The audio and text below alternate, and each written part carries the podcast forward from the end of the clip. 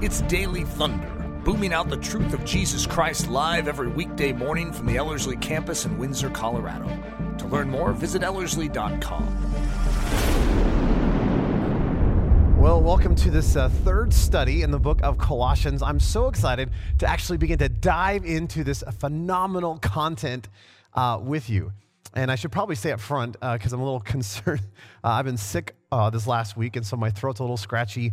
Uh, and so if I start coughing and hacking, I uh, deeply apologize. Uh, but want to get into the passage. we are actually starting in the book of Colossians. And we kind of in the, our, our, overview sessions in the last two sessions, we're kind of looking at verse one and two. The fact that here's Paul writing the letter with Timothy to this group of saints and faithful brothers who are in Christ in this little town uh, in Colossae. And again, uh, this is in that Lycus Valley. It's surrounded next to Hierapolis and Laodicea.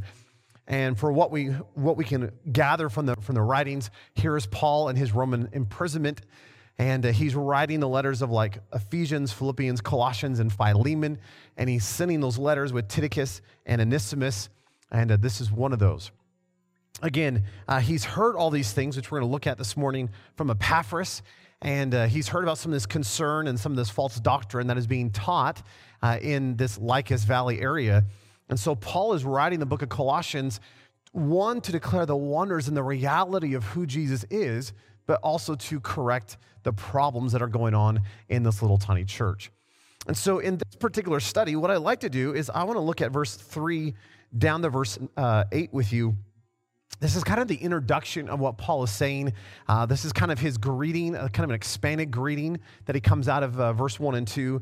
Uh, this is his uh, overarching, like, hey, this is what we've been hearing about you. And man, this just delights my heart, says Paul. Uh, so, what I'd like to do is just read the passage with you, and then let's dive into it. So, this is Colossians chapter 1, verse 3 through 8. Paul writes this He says, We give thanks to God, the Father of our Lord Jesus Christ, praying always for you since we heard of your faith in Christ Jesus and the love which you have for all the saints, because of the hope laid up for you in heaven, of which you previously heard in the word of truth, the gospel, which has come to you, just as in all the world also it is constantly bearing fruit and multiplying, just as it has been doing in you since the day you heard it and understood the grace of God in truth, just as you learned it from Epaphras, our beloved fellow slave who is a faithful servant of Christ on our behalf, who also informed us of your love in the Spirit. What an incredible passage. Uh, Paul begins in verse 3 and he says, We think, we, we give thanks to God, the Father of our Lord Jesus Christ, praying always for you. Uh, isn't it interesting that here is Paul? He hasn't visited this little church.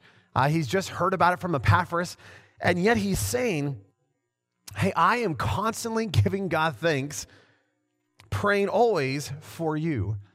And I just want to, as a side thought, how often do we tell people that we will pray for them and yet never do?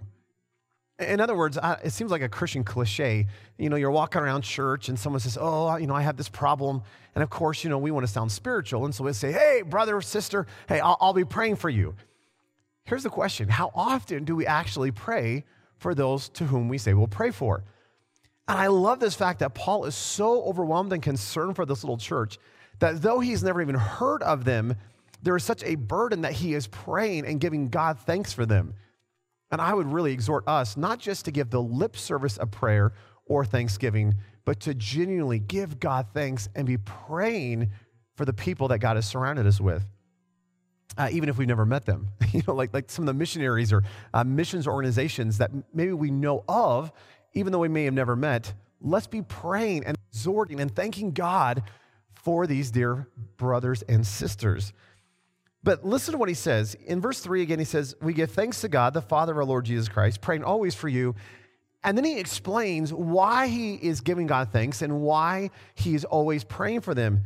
And he says this in verse 4 since we heard of your faith in Christ Jesus and the love which you have for all the saints. Paul says, I've heard something from Epaphras about you. He says, I have heard of your faith in Christ Jesus and the love which you have for all the saints. Uh, I don't know what you think of when you hear the word faith. Uh, but a lot of times we have this idea of like, oh, it's this, it's this mental uh, understanding, it's this mental grasp of something. But faith goes far beyond just a mental apprehension of something. See, we do not have faith in a philosophy, uh, we do not have faith in a concept. We have faith in a person whose name is Jesus. Uh, all of us have faith. Every single person on planet Earth lives by some measure of faith.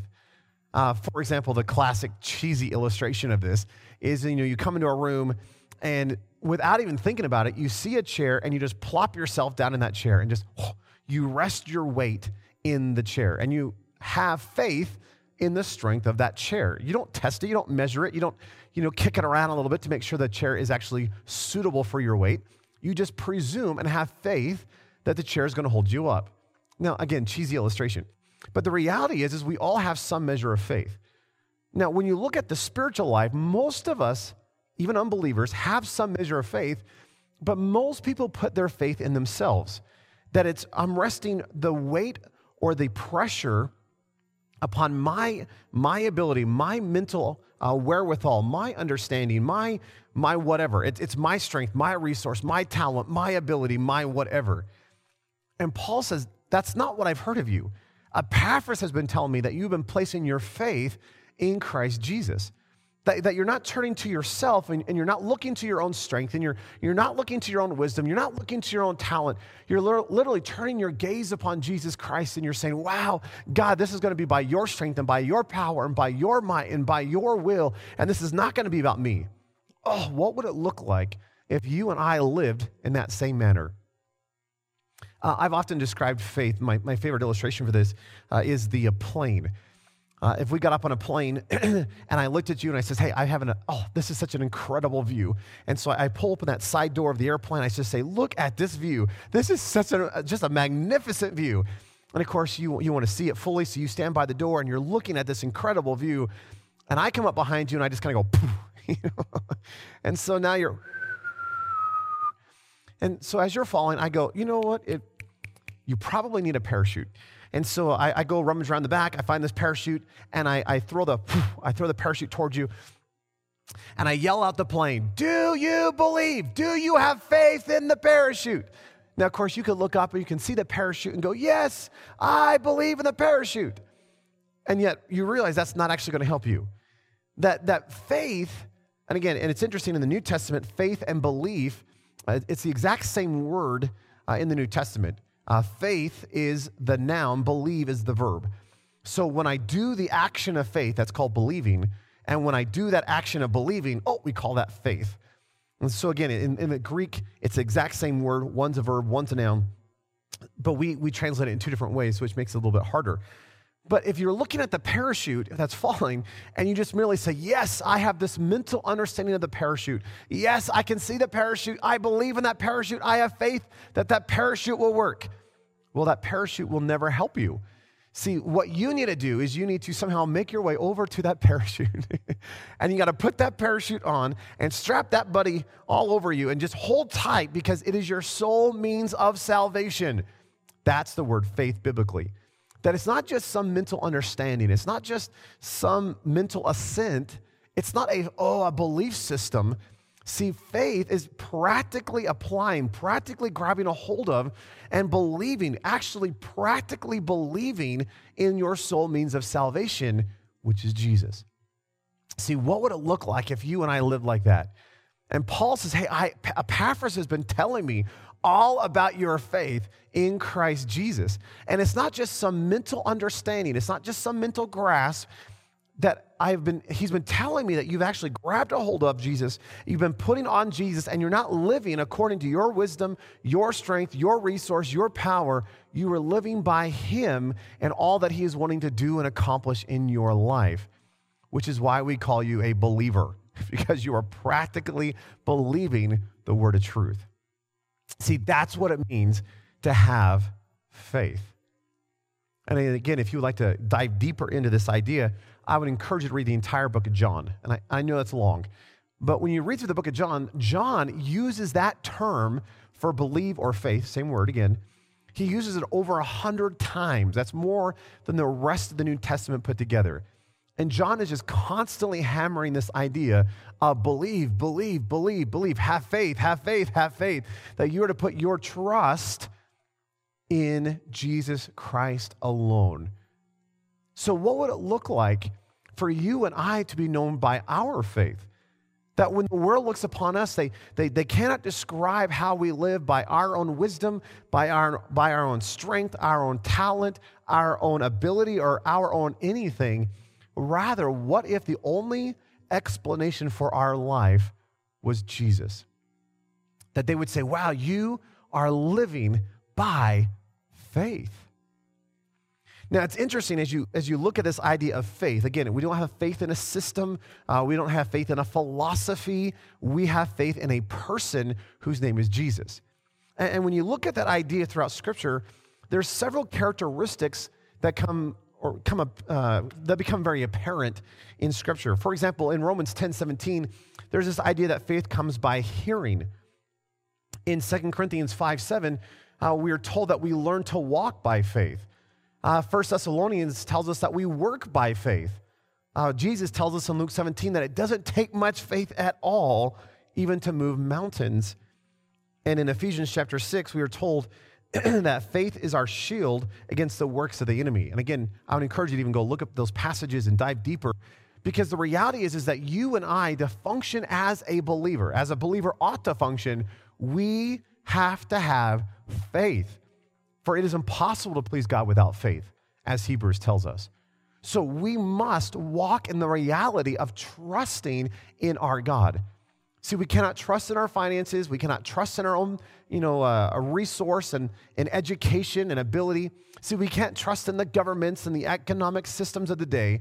See, we cannot trust in the news programs. Our trust should be in the Lord God alone. And what an encouragement for the days in which we live, because it seems like the world is putting their trust in so many things other than Jesus. But what would it look like for you and I as believers to actually be believers and put our faith and trust in the Lord Jesus alone? So, Paul is, is saying to the Colossians, he says, Look, Epaphras has been telling me something and I've heard of your faith in Christ Jesus. And because of that, man, I'm just giving God thanks all the time. And, and wow, I am praying always for you. Not just because of your faith that I've heard, but he says also the love which you have for all the saints. Paul says, I've heard of your love. Wouldn't it be neat to know, be known by our faith and by our love? Uh, Jesus in John uh, chapter 13, verse 35 says, By this, all men will know that you are my disciples if you have love one for another. See, you and I are to be known for our love. And again, love is, is there's, love has been so perverted in our culture. Love has been so tainted. Love is not about what I can get. Love is all about what I can give. See, this word agape or agape, uh, see, this word is this unconditional, relentless, fervent kind of love. This is that love that, I mean, hey, you can beat it, you can put a crown of thorns upon it, you can nail it to a cross, and he's still going to overwhelmingly love you. See, what would it look like if you and I, especially in the body of Christ, was known for our love for one another? That somehow that the world, the onlooking world, would see what's going on in the love between you and the fellow believers around you, and they would say, wow, there is something that's, that's deeper than family in that kind of community, in that, in that love relationship. See, wouldn't it be interesting if you came to church and every time you got together with, with a believer and your goal wasn't about, okay, what can they give me and, and what can I pull out of them? And, and man, I really need some encouragement today, so I hope they give me an encouragement. And wow, I really hope this sermon's gonna pick me up. And wow, I really hope the worship's good. And I really hope. See, what if this was not about you? And what about your, what, what if the whole motivation for you coming into a body, every time that you met with a believer, was, Lord, could you use this little life to somehow encourage and exhort this person in front of me. Lord, could you use me today at church? Not about what I can get. And Lord, if you want to give me something phenomenal, man, I'll take it. Man, if you want to encourage me with the sermon, hey, I will take it. Hey, if you want to convict me, hey, if the worship is great, hey, that's phenomenal. But the reason I'm coming to church is not about what I can get and what I can obtain, but about what I can pour out. So, Lord, could you use my life as an encouragement, as a blessing for the people around me? And can I just roll up my sleeves and just say, hey, how can I meet your needs? And, and how can I pour my life out for you? And, and hey, how can I serve you? And see, wouldn't that be interesting? And I'm convinced that if a whole group of people got together and began to live like that, we would have to call them the church wouldn't we? Because that is the reality of what the body of Christ is supposed to look like. That, as Jesus said again, that you and I are to be known by our love. So, as you look at what Paul is saying here, he's saying, Hey, Epaphras has been telling me something. He, he's been talking about this faith that you have in Christ Jesus and this overwhelming love which you have for all the saints that you're just constantly pouring your life out. You're just constantly meeting the needs around you. And you just see, this isn't about you. This is about putting your trust and faith in Him and then allowing His life to flow in and through you because He is love itself. And He's going to flow His life through you to meet the needs of the world around you. And Paul says, Hey, I've heard of that in your life. Could someone say that about you? Could, could someone look at your life and just say, Wow, I've heard something about that person. Wow, they have faith in Christ Jesus and love for the people around them. Oh. See, I want to be known for those two things because those are the two major things that we as believers are to be known for. Now, Paul says that because of all this, because I've heard of your faith in Christ Jesus and your love that you have for all the saints, verse 4, therefore I'm giving thanks to God and praying always for you, verse 3, right? Now look at this, verse 5, because of the hope laid up for you in heaven.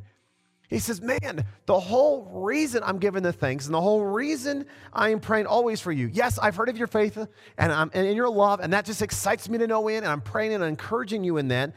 But I am giving God thanks and praying for you because of the hope laid up for you in heaven, of which you previously heard in the word of truth, the gospel the hope laid up for you in heaven.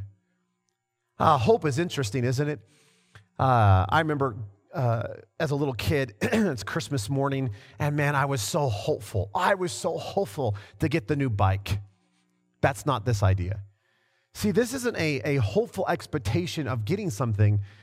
The idea here in the passage is more of the fact that you have something, therefore it produces hope.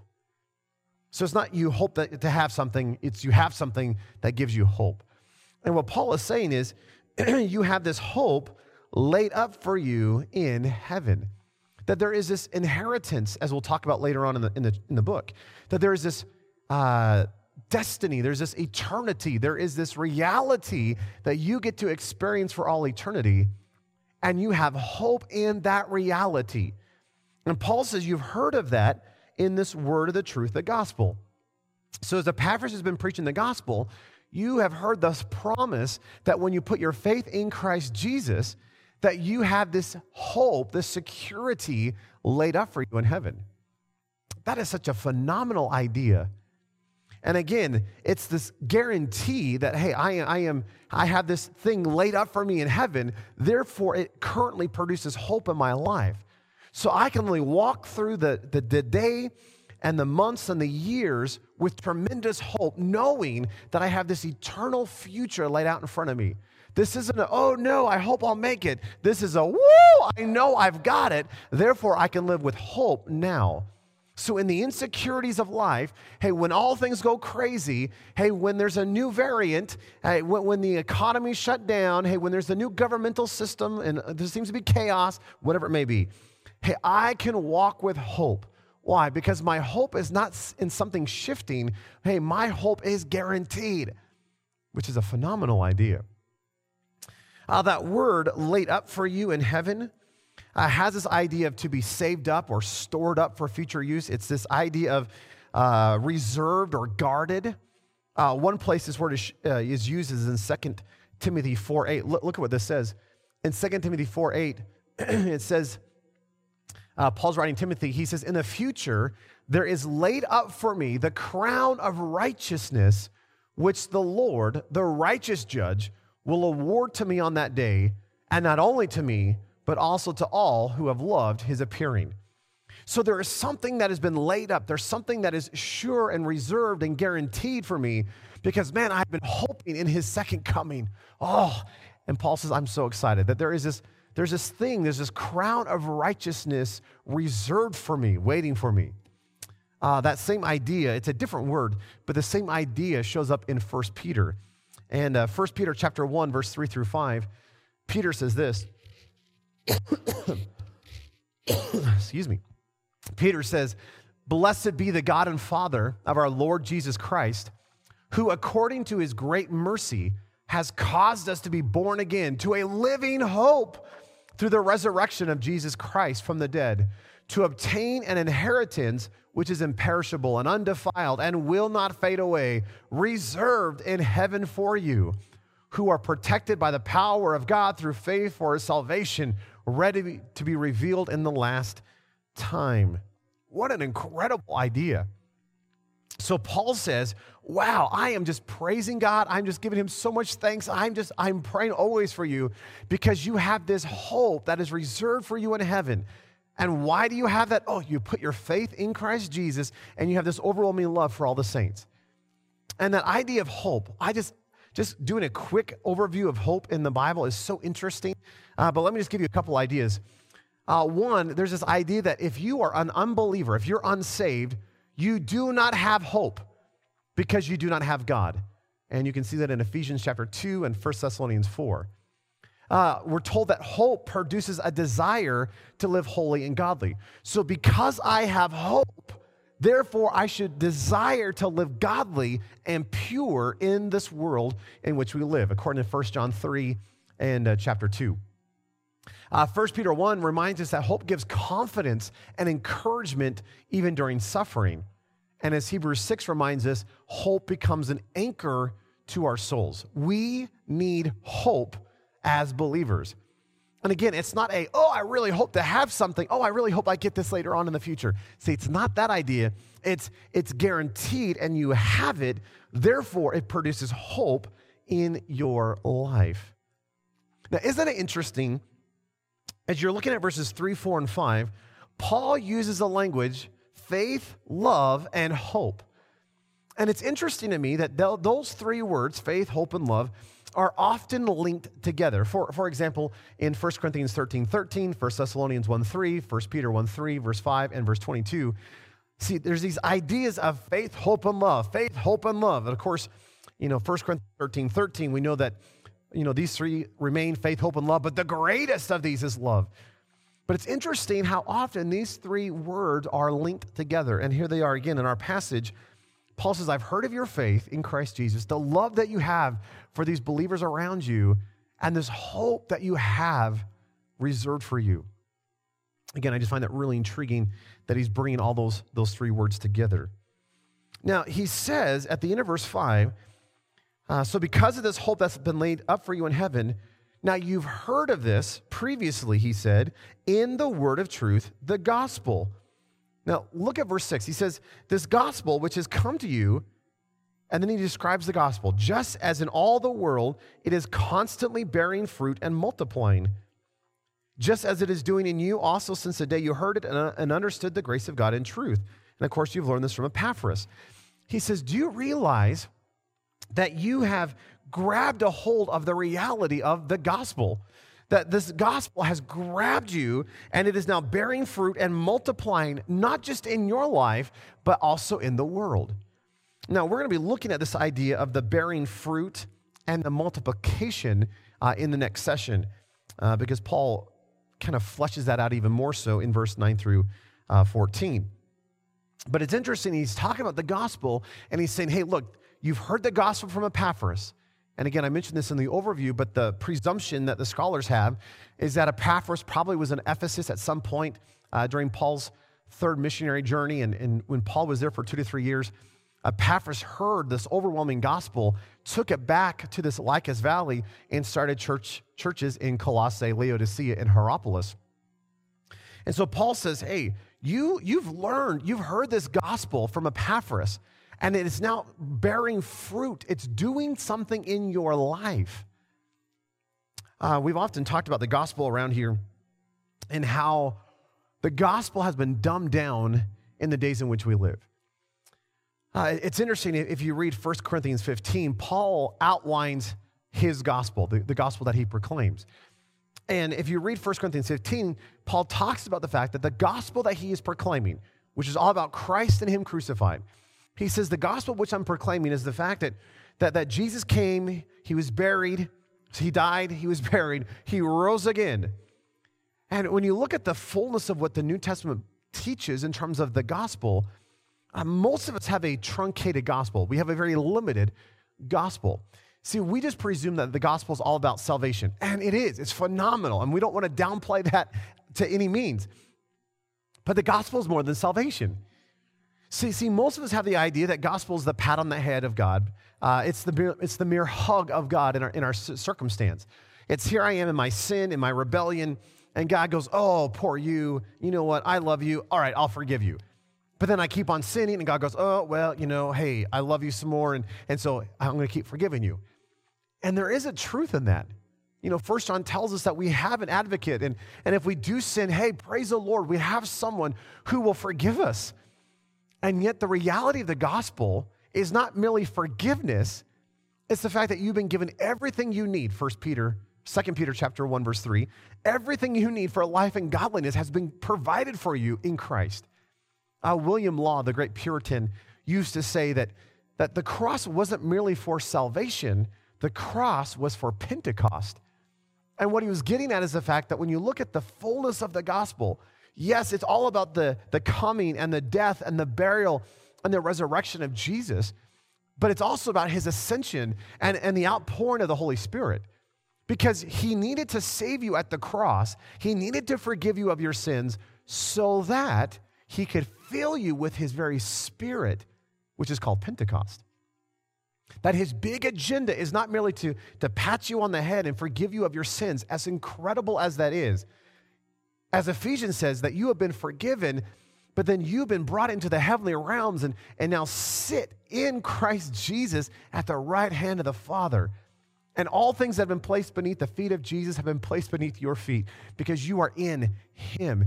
And now you can live this victorious, triumphant Christian life, not out of your resource and your ability and your strength and your talent, but by His grace, by His Spirit, by His ability flowing in your life through the Spirit of God. So you need to grab a hold of the idea that when we're talking about the gospel, we're not merely talking forgiveness. That's a part of it, that's a, that's a huge part of it. But it's not just merely forgiveness. That the reality of the gospel is yes, forgiveness, but it's he's cleansing and changing you and he's enabling you to be more like him. As Romans 8, verse 29 says, that he is conforming us to the image of his dear son. That what he's doing in our life is that he's using all of our circumstances, Romans 8, 28. Why? Oh, so that we would begin to look like Jesus. Now, we don't become like Jesus. We do not become God. Praise the Lord but we are to look like him. We are to have his character marked upon us. We are to be known as Christians because we are to look like Christ. And when we have his overwhelming power and ability and might in our lives through his spirit, then suddenly we can live like we're supposed to live. That the Christian life, the way it's described, is, is utterly impossible for you and I to live.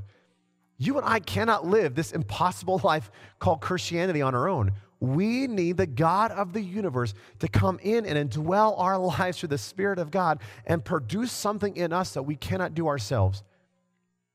And that enablement, that empowerment, we call grace. That His Spirit is giving us that which we need to live this impossible life. See, isn't it an amazing thought that the reality of the gospel is not just salvation, as phenomenal as that is? but it's the fact that I've been saved and He's sanctifying my life and He's transforming me and making me more and more and more, ever more looking like Jesus, so that when the world sees my life, they don't just they don't just see my life, they see Him through my life. See, that is the reality of the gospel. So Paul says, Look, I, you have heard the gospel. And, and Epaphras has been telling me all about the fact that, that you have learned this thing. Learned, by the way, in the passage in verse 7, that you've learned it from Epaphras. Uh, the word learned is where we get the term uh, discipleship. It's that same idea of uh, being a disciple. And it's really probably a better understanding, at least in our culture, of like an apprentice. And again, we don't have this culture, but you know, go back a couple hundred years. if I wanted to be a blacksmith, uh, I would go up to the blacksmith and I would say, Dear blacksmith, uh, I would like to be your apprentice. And the blacksmith says, Okay, great. Uh, grab your stuff, move in. Uh, I have a little side room and you can live here and you can eat with us. And I said, No, no, no, no, no, no. you don't understand. Uh, I just want to show up nine to five and learn the, the art of being a blacksmith. And the blacksmith would say, No, no, no, no, uh, that's not how this works. That if you're going to be a blacksmith, you have to actually be an apprentice. That and being an apprentice is not just information, it's not just knowing how to do the right things to be a blacksmith, it's living the life of a blacksmith. So if you're going to actually be an apprentice to me as a blacksmith, hey, you're going to have to live with my family and you're going to have to eat our food and you're going to have to learn our language and, and you're going to have to see what we do for fun and, and you're going to start building. I mean, everything of your life is going to have to be that of a blacksmith. So grab your stuff, let's move in. See, that's this idea. See, that being a disciple of Jesus, uh, even in Jesus' day, if you were a disciple of a rabbi, it wasn't about gaining the information of a rabbi. See, being a disciple of a rabbi meant you wanted to be just like the rabbi. The whole point of it was for the rabbi to reproduce himself. So when Jesus picked his 12 disciples, he, he was not interested just in them gaining information, he was interested in them gaining the life. And that's still true today because you and I are called to be disciples of Jesus Christ not just to have the information of the word, but to have the very life that the word is speaking of Jesus. And so, as you look at what Paul says, he says, Look, you have been discipled, you have learned this from Epaphras. That this wasn't just mere information, that the reality of the gospel has really taken a hold of your life, and this thing is now bearing fruit inside of you. That's incredible. So look at what Paul is saying again. In, in verse 4, in, uh, let's go back to verse 3. In verse 3, he's saying, Hey, I'm giving God thanks. I'm always praying for you because there's this hope that is just reserved for you in heaven. And you have that because you have placed your faith in Christ Jesus, and this love of, of his life is just bubbling forth out of you. And this you've heard in this gospel that's been more than just information. You have come under and, you've come under and you've taken on the life of a disciple, and you are actually grabbing a hold of the gospel and you are bearing the fruit of the life of a disciple. So that the gospel itself is to really do something in our lives, it's to bear a fruit. And Paul says, you, You've done that uh, under Epaphras, our beloved fellow servant and slave. Can I ask you, have you fully embraced the gospel like that? Is, is the gospel just information to you? Is, is, the, uh, is the gospel just mere information? Or have you fully embraced it? Is it just a bunch of head knowledge? Is your faith merely wrapped up in, in knowing a whole bunch of do's and don'ts and, and knowing some scriptures and, and having the information but not having the life? Wouldn't it be interesting if, like what Paul heard about those in Colossae, the same thing could be said about us? That somehow we in this generation could be known for our faith and for our love. That we have this overwhelming hope because we know, we know the hope that we have in eternity.